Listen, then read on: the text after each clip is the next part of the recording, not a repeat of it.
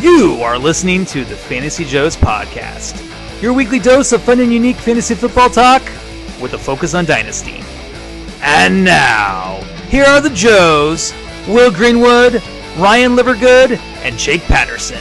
Oh. Let's cock a doodle do this. What's going on? We're the Fancy Joes. I'm Ryan. We got Will. We got Jake. We're talking about the Scott Fishbowl, Scott Fishbowl 11 tonight. But first, guys, how's it going? with the BPP. That's the basement pillow palace. We got a little bit different setup for tonight, but uh, we're ready to rock and roll. So if the voice is a little bit different, if it sounds a little bit pitchy, doesn't sound as uh, earthy, earthy as it should. Uh, there also you might hear a dog barking occasionally, but that is probably just me celebrating something.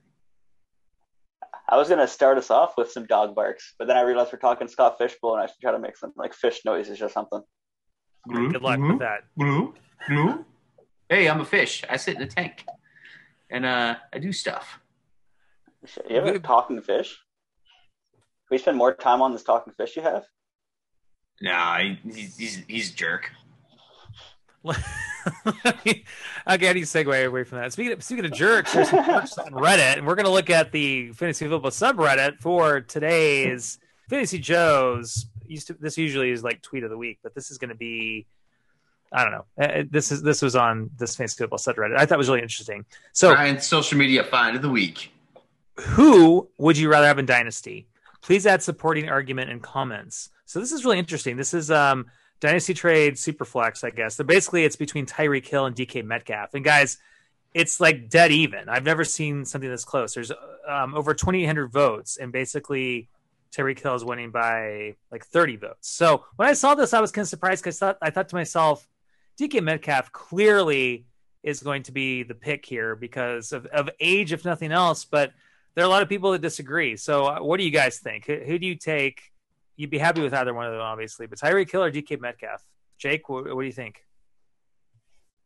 Um, it's two interesting people for sure. Like we're we might be talking about the two most special wide receivers in the league in terms of like they are we don't we what was the term that the fantasy joes like to use? They're not unicorns because we have them. Um, I want to say Platypus. narwhal, Platypus. platypus, Fantasy sure. I think platypus, they're yeah. way too common. But anyways, they're just they're special, right? Um, I think the main difference between DK Metcalf and Tyreek Hill, like you said, it is there's a huge age difference. You're getting four years younger with DK Metcalf and four years of prime, which is just like so crucial.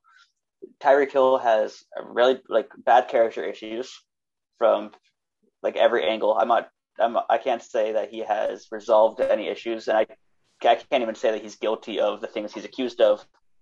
But there's definite risk there. Where DK Metcalf just seems like an angel to me.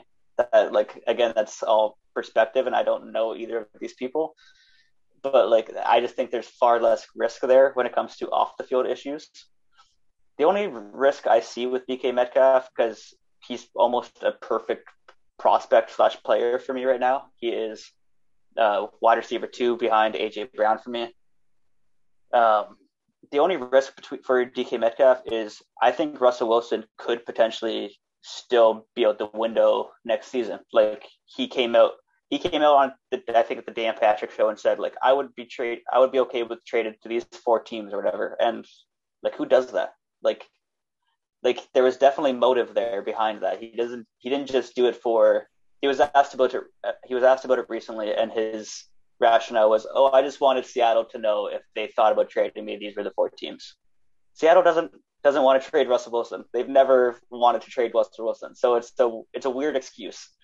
So I definitely still think there is some thought process behind Russell Wilson that if things don't go completely his way this year, that he might be looking to push his cards like further on the table, like his chips further on the table to get what he wants here. So I do think that there is some risk with Metcalf there, but they've talked about being the best QB wide receiver duo.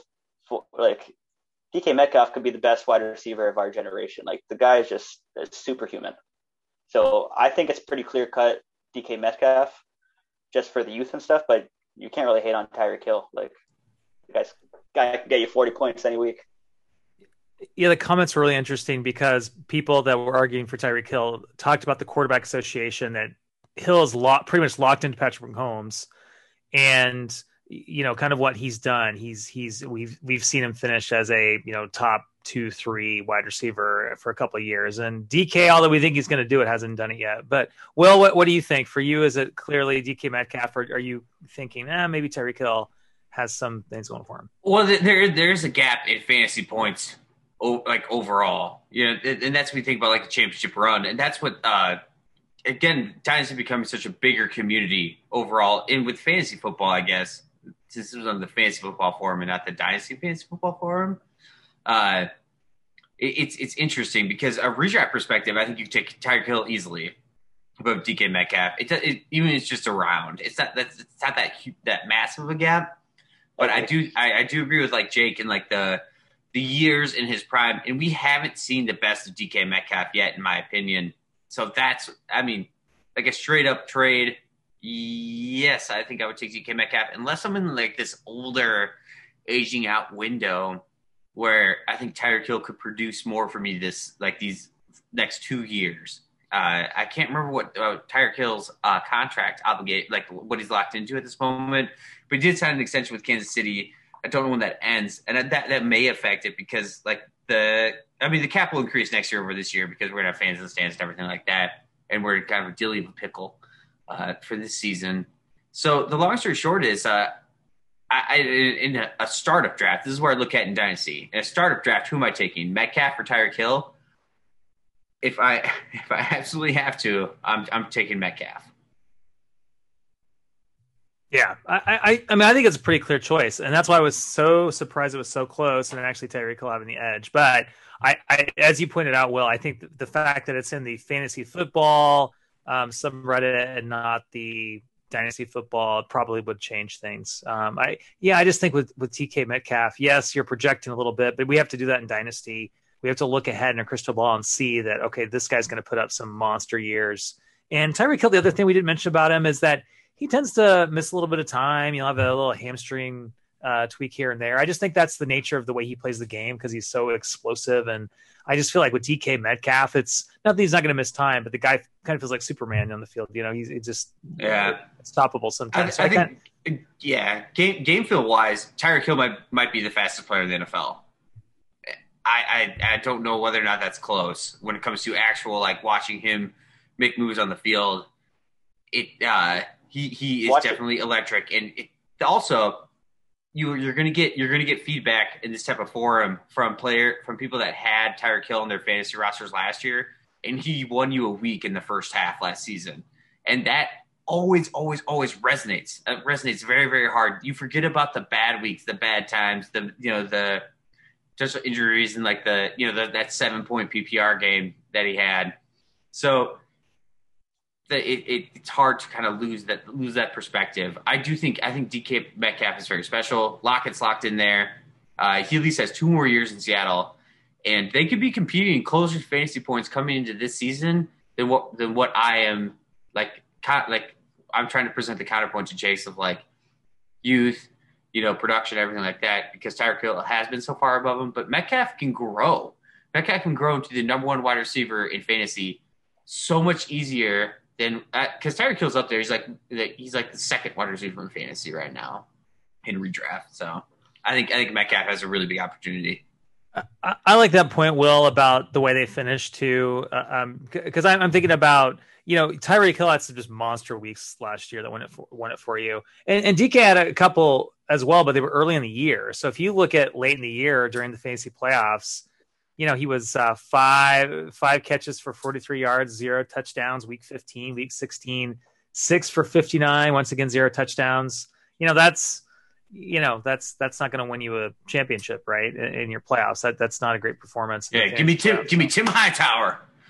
Yeah, right. So I think I think that's fresh in people's minds. I think it's a great point. Um, and, but I think that we'll see DK Metcalf starting maybe this as soon as this year put up some monster performances in the fantasy playoffs. Hopefully, so Jake, Metcalf, final word on this. Uh, Metcalf chasing down Budda Baker last year was probably one of the craziest oh, yeah. athletics uh, things I have seen on a football field.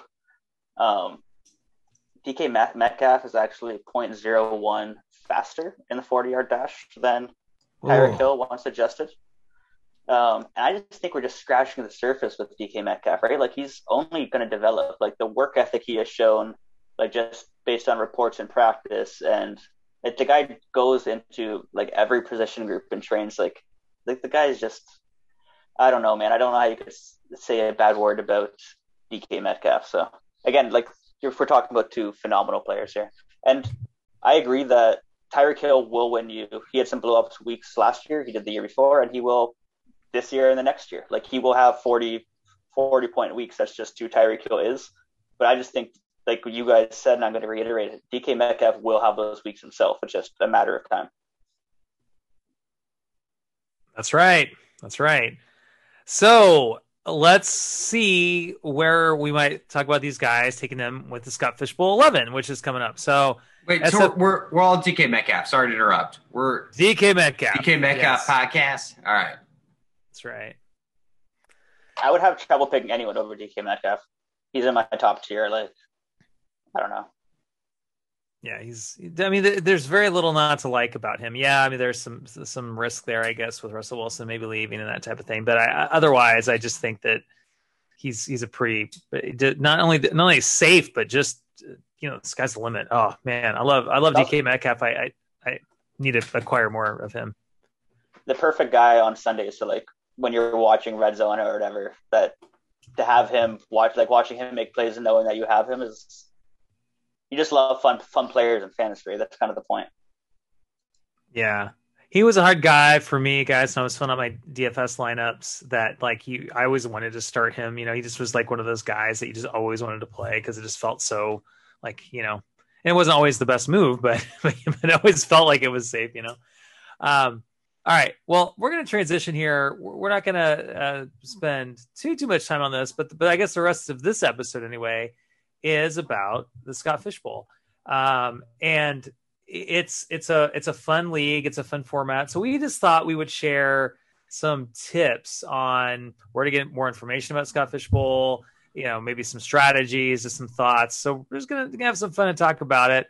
And I will say with the show notes that I have not yet put together, but I will, it, it will be a nice definitive guide for resources for um, finding things for for getting ready for SFB 11 because we, have got some there's some great websites, great resources, and I think one of the first things I would say about Scott Fishbowl, if you're participating for the first time, there's a lot of great information out there, so make sure you take advantage of it. A lot of, a lot of good free stuff and some stuff you can you can pay and and um, that helps support SFB. So anyway, what are what are some some thoughts that you guys have? So um, anyway, um, shout out to, to I know I'm with Captain Geach and the Shrimp Shack Shooters. Um, so shout out to any of my rivals in that division that will be doing some intel and listening to this podcast, if any, if they even care.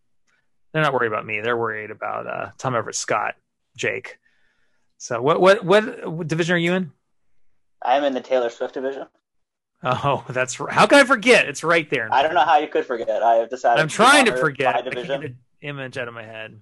And is that uh, your? I thought, I thought it was Taylor Patterson at this point. I'm honoring my division by doing cover arts, replacing Taylor Swift with myself. That I think I've only done the easiest one. Like I'm kind of hesitant to do other ones, but it's just too fun not to. Same with the, like the entire Scott Fishbowl, right? Like I, I, I talked about it last episode with just how so much things that you can do to get involved and just how like it's a special thing for the community to get together and to do all that they do. Um, like Ryan said, especially with like the Podathon, the Avi Makers, the list goes on and on for how much they can do with charity.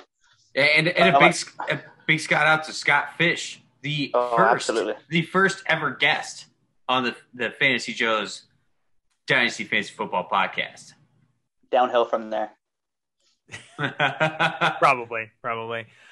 Um, but yeah, yeah, and Scott is just a great. Obviously, you know, through helping out, uh, you know, a couple of no name guys on on by Virus on Twitter, like, yeah, I'll jump on your first ever show. Why not? He didn't know who the heck we were.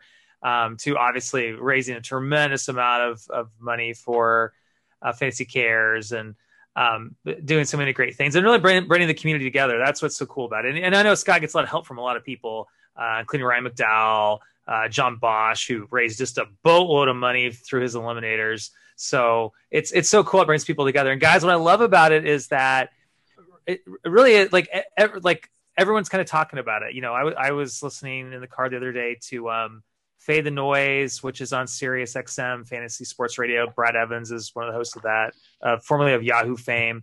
And they were talking about it. They were doing like a Scott Fishbowl mock draft. And I thought, this is cool. This is like a national broadcast, you know, and like I know, uh, you know, CBS, the, those guys will, Fantasy Football Day will talk about it if they haven't already. And, you know, Chris Harris talks about it. All the, you know, the fantasy footballers talk about it. Like all the everybody, like all the mainstream fantasy people. Matt, Matthew Berry's in it. It's just it's fun how it just you know it's it's kind of the some of the rest to talk about in these doldrums of dynasty when we've kind of gotten past our rookie drafts and actions kind of slow you know slowing down. Not a lot of news coming out. It's just it's cool. It's cool that we have it, and it raises yeah. money for a great cause. It's so cool we've been uh, live streaming making Avi makers, like not me specifically, but some of the members in the group.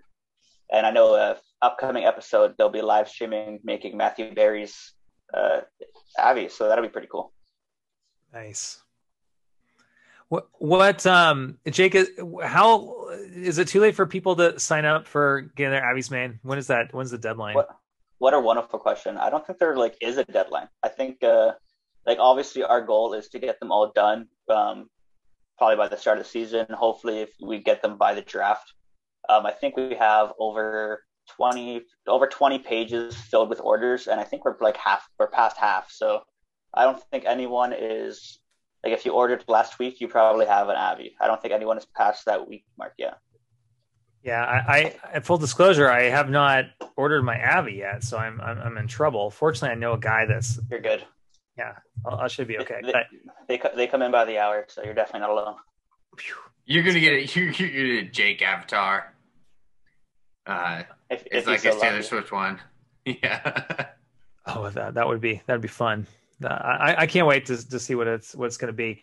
Um, so should we talk about? Uh, I mean, I don't know that we necessarily need to go through all the resources. I'll put them in the in the show notes, but everything's out there, man. I mean, there's some new tools every year. So things like um, Kevin O'Brien, the FF engineer, for he has a nice dashboard. I think he's been in this for a while, so it's a great resource to go and look at like ADP because I think he's um, taking on the mock drafts and, and, kind of putting them together. Um, a new site, the the footballworkshop.com. I'm not sure who runs this website. I want to give them credit, um, but guys, I love this because you can just start a a mock draft like on your own. Like I, I, think it's it takes ADP and does a mock draft and it's it's free, totally free. So um, I, I did one which we can talk about. Have you guys have you did you look at that, Jake? Well, no. It's such a cool site. So you know, I have, sorry, I haven't yet. I've uh, I've I'm familiar with the Josh ADHD. Always has a active one tracking like the satellites and the Scott Fishbowl, which is a tool that I use pretty heavily throughout the draft.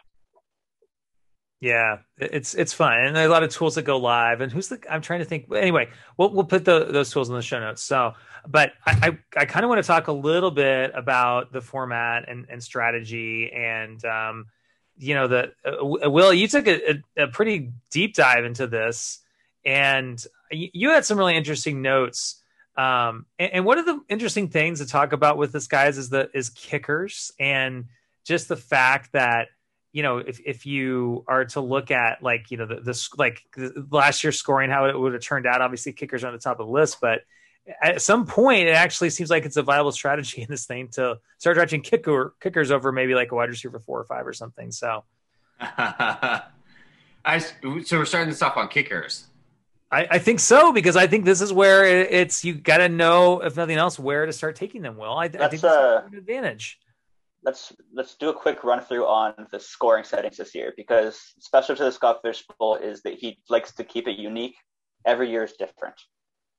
So I think the most notable things to point out are it's six point passing touchdowns, but you're going to get negative four per interception and an additional negative two for a pick six. So you're kind of want to walk quarterbacks who are a little bit safer with the football. Um, you're going to get 0.5 per first down, rushing and receiving which I believe they had first down points last year, but not every league has first down points, so it's always something to consider. And then tight ends are going to get an additional 0.5 for both first downs and receptions. So a little bit of a tight end premium. Yeah, and so everything I've done and, and looked at this is based on this current year scoring, and it's we only have one year in the past that you can really look up easily in what the scoring settings are, uh, and what these players are doing. So I, you know, you look back to 2019 and 2020 because 2020, first of all, first foremost, this is complete uh, dynasty and redraft fantasy football. Is it's 2020 was one of the, the strangest years we have ever had in fantasy football. Uh, no fans in the stands. Uh, whether things were going to happen, you had a game played on like a Wednesday, a Tuesday. It was, uh, it was, yeah, it was just a complete mess. Uh, it was funny. The Steelers seemed like the most affected, be it by other teams, though. That they were like, well, the Steelers are going to play this game. They're going to do it during this time. So that was looking at, uh, as Ryan talked about, if you want to just go kickers. So, uh, you know, kickers, because the scoring format based on kickers is on this, uh, it, it just matters where they kick it from. There's no like bonuses if it's 30 plus or 40 plus. It's just whatever yards they get uh, is whatever the kick the, the kick is worth. And the, the, first thing I noticed is I looked through quite a few uh, Scott Fish uh, 80 uh, SFB 11 ADPs, see where they're going. And so kickers are going into 160 plus picks, uh, or you know like the mid 14th round to start. And I think one of the things I noticed, and again, they're mock drafts, but like that, like maybe maybe Zuerlein was going a little bit too high. But uh, these players are, you know, they are top 144 scorers, so they are a starting player in your lineup each and every week in the 12 team. Uh, sorry, top 120 because you start 10 players uh, week over week. Uh, they are it, it, like in the scoring range. They are could potentially be a great base so what I first noticed was where these guys are going for a nice safe floor. You can take upside picks a little bit later, like Olamide Zaccheaus, that kind of upside player. Yeah, yeah, he's going to be a, a, great upside pick, and it might not be the best example of all this, but uh, a nice safe kicker who has great consistency and accuracy, like Justin Tucker, is most likely, in my opinion, going to score outscore a player like that in overall points for the uh, weeks one through seventeen this year during the Scott Fish Bowl. So they give you a great base, uh, like a great floor. So I looked at Justin Tucker, uh, Harrison Butker, uh, Jay, uh, I think it's Jason Sanders. I just wrote Sanders in my notes, uh, and Younghoe Koo are like four of the nice safe bets to get in the later round. I noticed that like in, in one mock draft I look at Lance Lance Zierlein went first, not Lance Zierlein, because uh, that's the, the, NFL rider. Uh, but but Zuerlein for the Cowboys is going earlier. Zuerlein's a fine. Greg the leg. For, Greg the leg. But you you have so much more negative points for missed kicks than what you have for made kicks. So he will hit some bombs and maybe have some great weeks. But the missed kicks you, you need to pay attention to in their accuracy. So those four, Justin Tucker, Harrison Butker, uh, Sanders from Miami and Younghoe Koo are the four that I'd be targeting. And does uh, these are going like 14th round, I would bump them up a couple rounds, like grab them in the 12th for a nice little base. Yeah, I, I just think it's interesting because you know you you get into like scoring from last year, and basically when you kind of when you get to wide receiver threes, like into wide receiver three, is when like the top kickers from last year kind of that's where the scoring is, just to kind of put it in context. So I I do think that you know you want you want to balance it not that you want to reach for kickers but well i think it what, what was interesting when i was looking at the show notes you were talking about kickers was the fact that you know, it's, at some point, yeah, you want to draft for upside because a tournament like this, you probably win by drafting these guys that explode late. But also, you know, at some point, you want to grab some of these kickers, which I think it just makes it so much fun. Um, and, and, looking at the scoring overall, man, with with the um, negative thing things, you know, with with quarterbacks that that can happen in terms of negative scoring like quarterback is like the the king of this format. Like uh, like if you look at the top players, you know they're they're all quarterbacks. So you know, guys, when I did a mock, I, I thought it was super important to get QBs early because I think if you miss, um, you're you're gonna have some problems in this format. So I don't know if you guys felt the same way when you looked if, if you thought because because uh, when I when I did my mock and I looked at this, I'm like, man, I think I want to take quarterbacks uh, you know, at, least the two out of the first three rounds. And then if I could grab a premium tight end, I think it's huge because you look at the scoring, and we know the tight end position is you're going to have like, you know, the you know Kelce Waller, Kittle, and, and, and maybe we have Kyle Pitts somewhere, but I just feel like there's a big separation between the top tier tight ends and everybody else. And I feel like with you know drafting running backs or wide receivers, odds are if, if you if you guess right, you can probably draft a wide receiver running back that could finish as you know a, a top you know six eight in scoring. So I guess long story short, I think early I want to focus on quarterbacks and maybe one of those elite tight ends if I can. And if not, then I guess I want to tight end with some upside like Dallas Goedert or Kyle Pitts or something. So that's kind of well, my general general thoughts overall. Uh, so Ryan, bouncing around here, I guess. Uh, after talk about like just kickers, which did way too much research on kickers for that uh, little uh, diatribe there. Uh, so QB overall scoring from 2019 to 2020 went up massively in this this current Scott that like this SFB 11 scoring. And I think that you could get yourself into trouble by overpaying for quarterbacks. Uh, in 2020, uh, there were 10 quarterbacks that scored over 300 points, which is like a big score. Like there's a big differentiator between the top quarterbacks and the lower seeds uh, than, than, what we're looking at. Versus 2019, only five quarterbacks uh, would have scored over 300 points. Again, fans in the stands, road games. You got to keep this in mind when you're doing your Scott Fish Bowl drafting. Like this, this, this kind of stuff matters. So that's that's a whole like quarterback drafting strategy where I think quarterbacks going to go very early and very often because a lot of people are just going to look back at last year's stats and how this worked out. And I think that fading like uh, fading, and I, I have a couple targets, but like fading quarterbacks a little bit could be a better strategy going into 2021 because we're going to have more of a regular NFL season than what we did last year. Yeah, I'll tell you what though. Um, when I so I, I this will be my third Scott Fish Bowl. I'm different a couple years ago, but I think it was SFB nine. I faded. Scoring, though. I fa- I know, but but I will say, even even though it's different scoring, and then it was it was just that one year. But I faded quarterbacks. I thought the way and maybe it was the right strategy. Maybe the way to win this is to avoid quarterbacks early, and then you get the right ones late. And if they hit, like I I, I was it. Um, I'm not sure which one previous iterations, but the um, year where Patrick Mahomes broke out, I, I, did pretty well in Scott Fish Bowl because I drafted him pretty late compared to other quarterbacks, and he hit. And thus, I, I think that's how you get you you do well in, in, this format. Obviously, is you you hit on some of those late guys that really explode. So the key is to guess who those guys are, and maybe to that end, yeah, maybe that's the right approach. You know, you you know, like you, you know, maybe Jalen Hurts, you get him in the third round, he's your first quarterback, and then you hit on someone else late, then if you've got studs early, you could you can do some damage. I don't know, Jake. What what what are you thinking? Uh, you have any? Are you just kind of going to see what happens with the draft, or do you, do you have like a strategy developing in your mind how you want to attack it? And where are you drafting from? Um, I was going to ask you the same question. So I'm I'm, one, dra- I'm in the 108. So I'm 104. Um, I was my initial thought was I was going to be drafting one of the four QBs who fell to me rather Mahomes, Josh Allen, Lamar Jackson, or Kyler Murray lock myself into a Konami QB type. That was my initial thought. But I, but Kelce's Kelce's super tempting with, like Ryan said, just the disparity between the top tier and uh, lower tier tight ends in this format. Um, Scott Fish Bowl has 1,920 teams in it this year, so it is very terminus. Ter, terminant. Am I saying that right? tournament uh, or, uh, or tournament. Some people say. Um, we got you. We know that it's a uh, it is very hard to win these leagues, right? Like it's almost a milli maker, but the difference being that you can still make free agent pickups.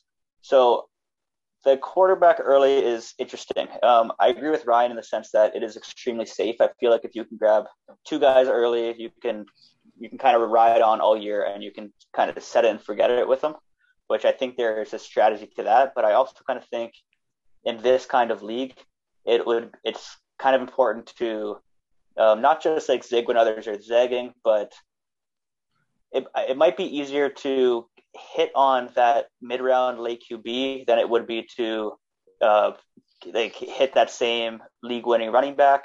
Or I think if a quarterback got injured, you still have the opportunity to pick up a backup where you don't have to guess um, like a backup running a backup quarterback is usually predictable in the sense of who is the incumbent. Like if someone's injured, who is going to be taking those but snaps. It's not real deep benches.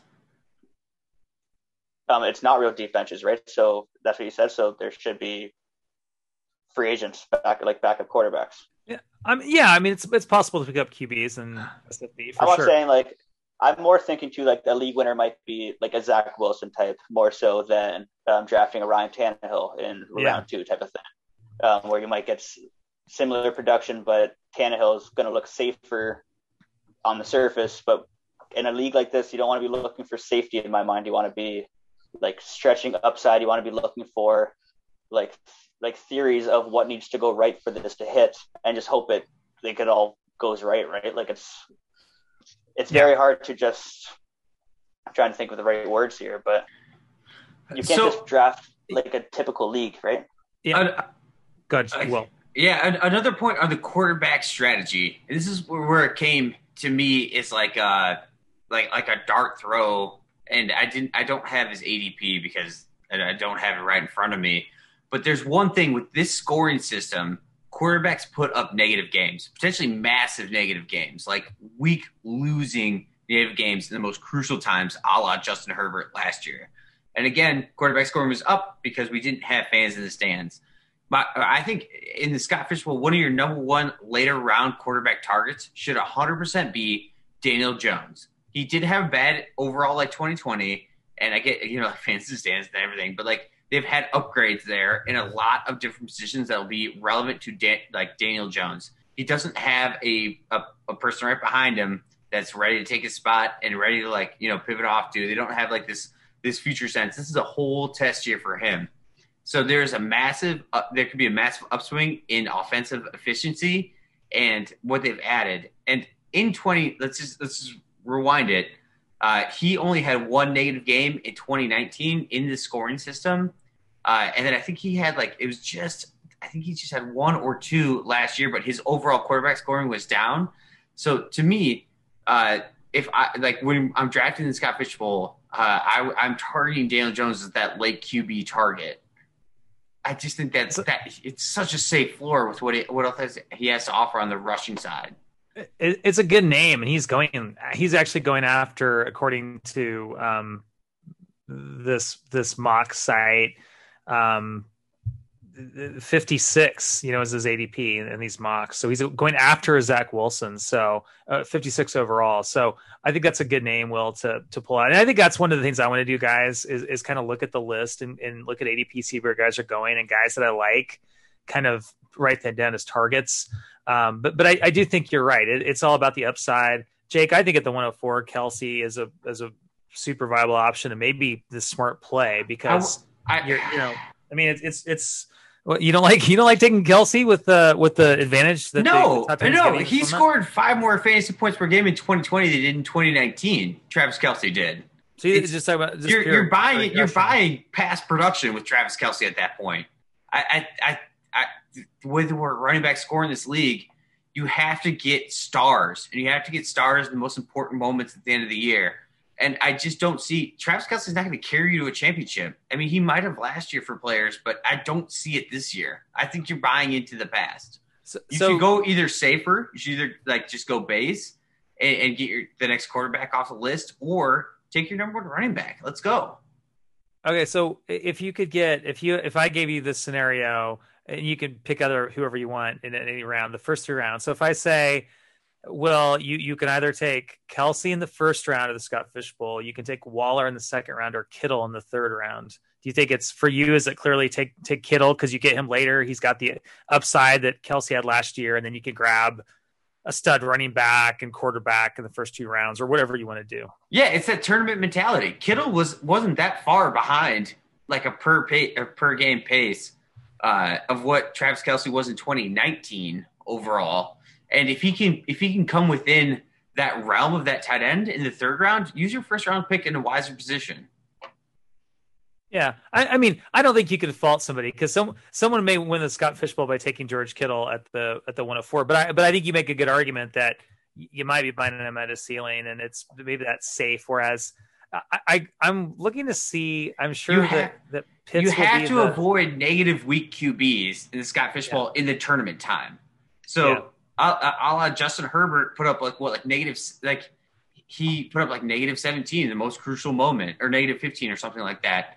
So and again, like t- like tight end, yeah, Travis Kelce was a, a, like an overall great producer, but I think a top end running back to getting to that point, it, just it, it, matters so much more. And also, we are not appreciating how much of an outlier Travis Kelce's scoring was last season. Five points per game from last season to this, from 2019 to 2020, is important to note. Let somebody else take Travis Kelce. Take a better option. Yeah, I, I think that maybe the the county argument would be, uh, you know, like okay, I could take uh, like looking at um overall at about 38, I could take Clyde Edwards Helaire, and then I could also take Kyle Pitts. So you know, you could make the argument, well, if I if I take uh, you know Waller early in the second, and then Clyde Edwards Helaire, Edwards Helaire has that upside to be like this top running back in this format at the end of the season. You could make the same argument about Kyle Pitts too. So I don't know. There's a lot of ways to look at it. I, I can, can, you make the same same argument for Kyle Pitts? Like, is a dynasty like great pick? He's still in year one. Is not going to be this producer for the Scott Fish Bowl, unless he is the unicorn and he has this amazing monster first year. Then he's a winner. I mean, he's a league winner. He's got the talent to do it. Not if that draft capital is not a league winner. Fourth round. I mean, early fourth round. You could you could get a couple uh couple of solid QBs with upside and a and a pretty solid running back, and then take Kyle Pitts. I, I think that's. I think one thing we got to remember too with with the Scott Fish Bowl is you can't be afraid to take your shots or take some chances. Like we're we're aiming strictly for upside here. Safety is the the lot like the least of my concerns um, in the Scott Fish Bowl. Um, if I think Kyle Pitts could be like who who we project Kyle Pitts to be, uh, I would take him in the top four rounds easy. Yeah, that fourth round pick, like Kyle Pitts is gonna be gone. Unless you're willing to reach, you're not getting Kyle Pitts. I, point, I, bet right? he'll go in the third most drafts, yeah. if not the second. Yeah, by the time but it's, it's because his ceiling is so high, right? Like, and you have to aim for for that league winning upside. Yeah, you're not gonna get... versus, versus somebody like Mark Andrews is a much better pick than Kyle Pitts. Depends where you get him, but well, you're getting him like at like, like at 50, 54th overall, so you're getting him, you know, considerably. If it's like later, one round difference, give me Pitts. Yeah. Like I'd rather pay a round up and grab Pitts, who I think is like a way way superior talent. I, I do think when it's all said and done, it's probably going to be a couple round difference between those guys. When when because uh, I I just you know and it, and the other thing that's really interesting about Scott Fish Bowl too, if you've ever played it before, is like I'll look at what's going on with Taylor Swift and, and Jake's draft, and I'll see like you know 11 of the first 12 picks are QBs. And in my league, maybe it's, you know, six of the first 12 because owners approach it differently. So I, remember, you know, last time I played Scott Fish Bowl was a couple years ago, and and Trey and I trading notes, and like Trey was jealous of me because I was getting these guys like a couple runs later than him that we both were interested in, and not that it mattered because I didn't do so well that year, but um, that's just how it is. It's so interesting to see how varied you know these these different um, these different drafts go in some cases. I drafted yeah. I drafted Barkley last year at the 102. So my my Scott Fish Bowl was over pretty quickly. Yeah, I mean it's just like you shot from Caffrey earlier too. It's like it's the same, but he was the best pick at that time. Uh, to me, another really great base quarterback, and this is assuming he wins the position and the job, is Teddy Bridgewater. Uh, he had no negative games in 2020 and finished his QB 14. He could be one of the value steals of the draft. This is this draft strategy. This is uh, was it like zagging, wherever else is zigging. Uh, he's a plug and play starter. If you like, if you came out of the draft with like Teddy Bridgewater, Daniel Jones, and maybe you used an earlier pick on a quarterback, I think that's a really great strategy for Scott Fish Bowl this year. And then you pair him with somebody that I, on the mocks that I looked at, Najee Harris was going uh, pick 33 or later. That's the type of running back you want and you want to get. That's the upside play. This is the tournament play. You have that this, this basic quarterback kind of built in, at least some safety, uh, kind of uh, kind of making you're making some assumptions, but you you have to do that in this type of format. And then you have Najee Harris coming in uh, as a as a you know a third round pick. That's a slam dunk. Yeah, I, I, like that. I, I, like the those calls on those QBs. Yeah, so I, I think that's a good exercise for people to do to kind of look at the like. Um, I mean, it's risky, obviously, because you know you get Bridgewater and suddenly Aaron Jones gets traded to Denver, and you're but but where you're getting him, you're right. You got to take chances in this league, and you got to um, make some projections. And because if not, you're, you know, maybe you'll do okay. But if you if you really want to swing for the fences here, and I think that's the goal, right? I, I think I've I've seen, and this is not a criticism, but I've seen some different people say like, oh, I just don't want to embarrass myself, or I just want to finish the top half of my division. I, personally, Jake, for me, my goal is to win Scott Fish Bowl, and I know the odds are yep. slim, and it sounds stupid me saying it, but why am I playing in this unless I'm trying to win? You know, I, my goal is to win every league yeah, I'm in. And this is this is one year. There's only one Scott. This isn't dynasty. There's only one Scott Fish Bowl 11. I want to win this one. Yeah, I'm not going to put fourth place in the Scott Fish Bowl in my Twitter bio. I want a Scott Fish Bowl champ. Right. Uh, I mean, you know, I don't know if you finish like runner up or something, you you probably want to put it in your bio. But but uh, but no, I'm with you. You know, I'm with you. So so take your take take your shot. You're gonna need some luck. Not first, your last, right? That's that's right. Uh, if you're not first, you're last. So the, a couple other things I put in, and we can we can probably wrap this up. Obviously, you know, I, I put on my list of things have fun because this is a fun thing, and there are a lot of ways to have fun. Uh, uh Captain Geach and the Shrimp Shack Shooters. I, I think thanks to Dynasty Outhouse, the chat got started immediately, and people are coming together, and um, we're already, already talking before the draft. You know, so get involved and you know reach out to people that have your pick, and they're like chats you can get involved with, and talk about strategy with the people that pick from your spot. Just, just it's fun. There's always you can you can get connected, um, and work the waiver wire, man. I, I tell you. That, that's that's so important, you know, like because you can really change yeah, every league, uh, but you know, it's especially one like this. Yeah. Um, and then my favorite Scott Fish Bowl story in Scott Fish Bowl nine, I had this horrible team, the team I waited on quarterback, so I, reg- I regretted it. But um, I, I, made a run in the losers bracket because everyone that doesn't make the the playoffs gets shuttled. If it's the same this year, gets shuttled into the tier two playoffs. And I picked up guys like that's when Breshad Perriman had that run for the Tampa Bay Buccaneers. He was on my team, so I had all the kind of like the guys that kind of came out of nowhere. It seemed, and I made that one of the final twelve teams playing for the Tier Two championship and a lifetime subscription to Football Guys. And that was a lot of fun. I mean, obviously, we, we, not that that's something you put in your Twitter bio, right, Jake? Like Tier Two champion of Scott Fish Bowl, but oh, I would. That's awesome. It was that's fun. Champion. Yeah, yeah, it was fun. So I, I, think I think I was in it, like me and I think Paul Perdichisi was in it. So I was talking to him about it, um, and, and a couple of people. So um, I, I, just don't give up. You know, even if you're you start off uh, with a bad team, there's still something at stake. So even if you lose Barkley week one, you can pick up James Robinson and keep rolling. Yeah, that's right. That's right. Um, any other thoughts? We really haven't talked about running back, wide, wide receiver. Um, any, any, thoughts about those positions? Any any other thoughts about Scott Fish Bowl? Our our quick look at the uh, SFB eleven before we wrap it up, guys. Uh, only thing is, if Najee slips, grab him. Other also, if you're at that 104, you should heavily still consider Dak Prescott. Really? I mean, Dak Prescott still finished 112th overall in scoring in 2020. That's a starter on any fantasy team in overall points, and uh, basically 4.2 games. I'm hoping to get Dak at the 108. Will just, just I think he will. Uh, I'm just saying, like, people forget about Dak uh, his points per game were astronomical last year, going into last like before he his ankle popped out of his body.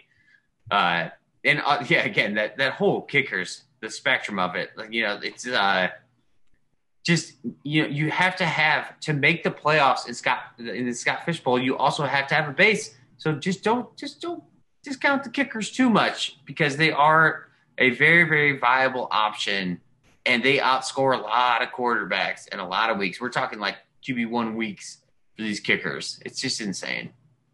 Hey, uh, well, I got a quick question for you. So you you've got your choice late in the let, us say you're, picking up the 108 and there's Lamar no but there no Dak there, no there's but listen there's Dak there's Lamar Jackson um, there's a guy like Russell Wilson who in this format you know doesn't make a lot of mistakes doesn't turn the ball over a lot has some upside. And a guy like Aaron Rodgers. Of those guys, are you you definitely taking Dak? Or are you going to go with? um I might go. Uh, it'd be a tough decision between Lamar and Dak. You know, you guarantee you're getting one of those guys, right? Like you have six quarterbacks in Mahomes, Allen, Jackson, Murray, Wilson, and Prescott, and then you have McCaffrey and Kelce. Top eight. Yeah, probably are getting one. Yeah, I would say that's that's fair. Yeah. Yeah, I think the biggest thing. Say whoever falls. Yeah, I, I, I would take. uh I, I would take some other players above Kelce. I think you should fade Kelce this year. And I've been a big tight end proponent in the years past, but I think this is the this is the year you, you can't buy into last year's stats as hard. It was such an outlier season overall. I, what, what has changed in Kansas City? Why can't he do that this year? What, what, what? Tell me, show me why he can. Exactly the way it was last year. I see they've lost Sammy Watkins. Like obviously he's nothing, but they only brought in Cornell Powell. Like unless I'm missing somebody, there's it's a wide open. Like besides Tyreek Hill, the ball is going to Travis Kelce. I, I just uh, don't. It, things changed more than that in the NFL. It, like it, it, it, won't be same same coming into the season. I think banking on that is like eh, like if it's Travis Kelce or Dak Prescott, it's Dak, Dak Prescott all day, and it's Scott. I agree. You are you're paying for his ceiling at a 104 slot, but I'm just I just don't see a reason why he can't hit his ceiling. So in, in this tournament format, though, why would you pay for that ceiling when you can pay for the no, upside right. and then yeah. get the ceiling later? I guess is where I come from. But I, I mean, Travis Kelce is probably a lock, or as close to what we can get for a lock for the tight end one overall going into 2021. I wouldn't bet against that. Yeah, no, I, yeah. It, it, it's it's interesting, and, and that that's the great thing about this is that you, you can approach this in different ways and we've only scratched the surface. And that's really all we have time to do on this episode of the Fancy Joe. Hey, so, well, guys, well. two two minute warning. Any any final thoughts, yeah. Jake? I want my final thoughts on the Scott Fishbowl here. I didn't really get much kicker talk. So oh, I'm, I'm sorry. We can we can extend the show if you want to go on. Oh, we're okay. Um, I okay. think the majority of kickers, you're looking between a range of nine points per game and seven points per game. There's not a huge like disparity between the top elite guys. I know Will mentioned the top four, um, and that's like you're just talking about the best offense in the league, so you're going to get the most scoring opportunities. So you can kind of predict that, but in a league where you're starting 11 players, it's going to be hard to find 11 starters. And like Will said, their kickers are generally safe. Like I, you're, they're less likely to get injured. Um, they could definitely miss lots of pick, uh, kicks and get get replaced easily enough but I think it's a safe bet to uh, like put some guys on the end of your bench. And if you had to start a guy in a pinch as your 11th starter, I wouldn't mind starting a kicker. I wouldn't scare me at all. Yeah, that's just uh, draft uh, like, like like again like Ryan said, Scott Fishbowl's supposed to be fun, right? So fuck, draft 12 kickers. Uh, Justin Tucker, round 12. Lock it into your Scott Fishbowl lineup. That's what I would say is my, my like closing thought with that whole kicker talk because – you will get an equally high of upside player in the 13th, but you will not get an equally high as upside kicker. I think he's in for a big season. Just, Justin Tucker or Russell Gage? Oh, Justin Tucker all day. Tucker. I'm looking at some projections, and that's pretty close to where those guys are. Are you go? Are you are you going to sleep? Are you going to sleep? Because I'm tucking you into bed. What? What then? I want my final thought to be about kickers coverage well too because I, I, think the other thing to remember is it seems to me the the limited research I've done on kickers is that scoring is not necessarily sticky from year to year. It can be, I think, with some of those elite offenses. But a guy like Rodrigo Blankenship, I don't think really was on the radar, and he was the number five kicker. And, and I don't know about Scott Fishbowl in this, but what I'm looking at. So I think my point is I want to have several kickers on my roster, but I don't necessarily want to go for those top tier kickers.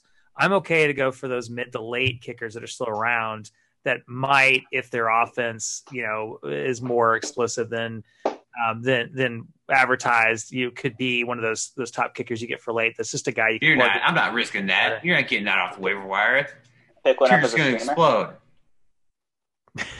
so, anyway, um, any other other thoughts, or, or, should we should we wrap up this episode? Uh, there were only six QBs that played 15 ish games last season that did not have a negative score in a week. It was Josh Allen, uh, Patrick Mahomes, Kyler Murray, Deshaun Watson, Ryan Tannehill, Lamar Jackson. I removed a few outliers like Dak, Taysom Hill, Fitzpatrick, Trubisky. But what? I, did Dak have a negative week? Uh, no, because Dak, I, I removed Dak because he only played. Yeah, he didn't play enough. Yeah. But that's uh, another part is quarterbacks can bone you in Scott Fishbowl in the most fishbowl in the most critical moments. So draft for to me, what I see here is Draft upside quarterbacks that also don't produce negative weeks. Brady had a negative week last season, and with fans in the stands and how it's all going to go go down, like this, this kind of like rushing upside is important. So you're okay, like waiting maybe a round or two on quarterback. And I think Tannehill is one of the safest picks, but his his his uh, ADP that I saw in the box was like high enough where it wasn't worth talking about. But like Tannehill is is going to be a value probably no matter what. Yeah, th- that's what makes it. And the Julio Jones trade, like it just yeah. wasn't worth talking. Like, but just just make a note that like draft guys that won't bone you in the playoffs. J- Jake, I, I think I heard you say it because I was thinking the same thing. Jalen Hurts, he's such a enigma. I think um, he, he, put up a negative week. Because, well, yeah, because he could he could be the number one scorer in this format overall, but he could also have a ton of negative weeks. It's just I don't know. It, he's kind of a, a, interesting one for me. And, yeah, like yeah, draft for upside, but also draft in the mindset that like in the most critical times you got to have guys you can rely on. Oh, um, speaking of values in this format, I think Trey Lance and Justin Fields. I think there's risk about how many games they'll start, and I think again in this kind of format, you want to take the bet that if they play all 16 games, they're going to be a value wherever you pick them, or if they play anything close to 17 games, sorry, anything close to that, they're going to be an absolute steal. I also, think like I think they're going to go higher than what we think, but like Mac Jones in the Patriot system, they're going to set him up for success. If you're just like if you're but it's those last it's a, the tail end of that those roster spots you have to churn because as the season goes you, you have to deal with it. So it's it's tough. It's tough. You have to make some difficult decisions. That's the point of scott fishbowl. There yeah there are so many fun strategies. Uh, you know like you, you, could could you stack the new new england patriots with the quarterbacks newton and um, and then like take another quarterback and i don't know just not worry about quarterback the rest of the time. There's all kinds of things you can do. Um, anyway we, we should probably wrap it up um, I, I, we wish you the best of luck, whether you're playing in Scott Fishbowl or not. Enjoy it, follow follow along. Check the show notes; got a lot of great resources there. We are the Fantasy Joes. You can find us on Twitter.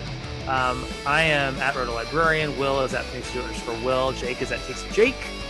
Um, we are also on Twitter at FF Joes. You can follow us on Patreon. That's patreon.com slash Fantasy Joes. Uh, new episode coming out most weeks. Um, on behalf of Jake and Will, I'm Ryan. We are the Fantasy Joes. Hit me up on the Twitter.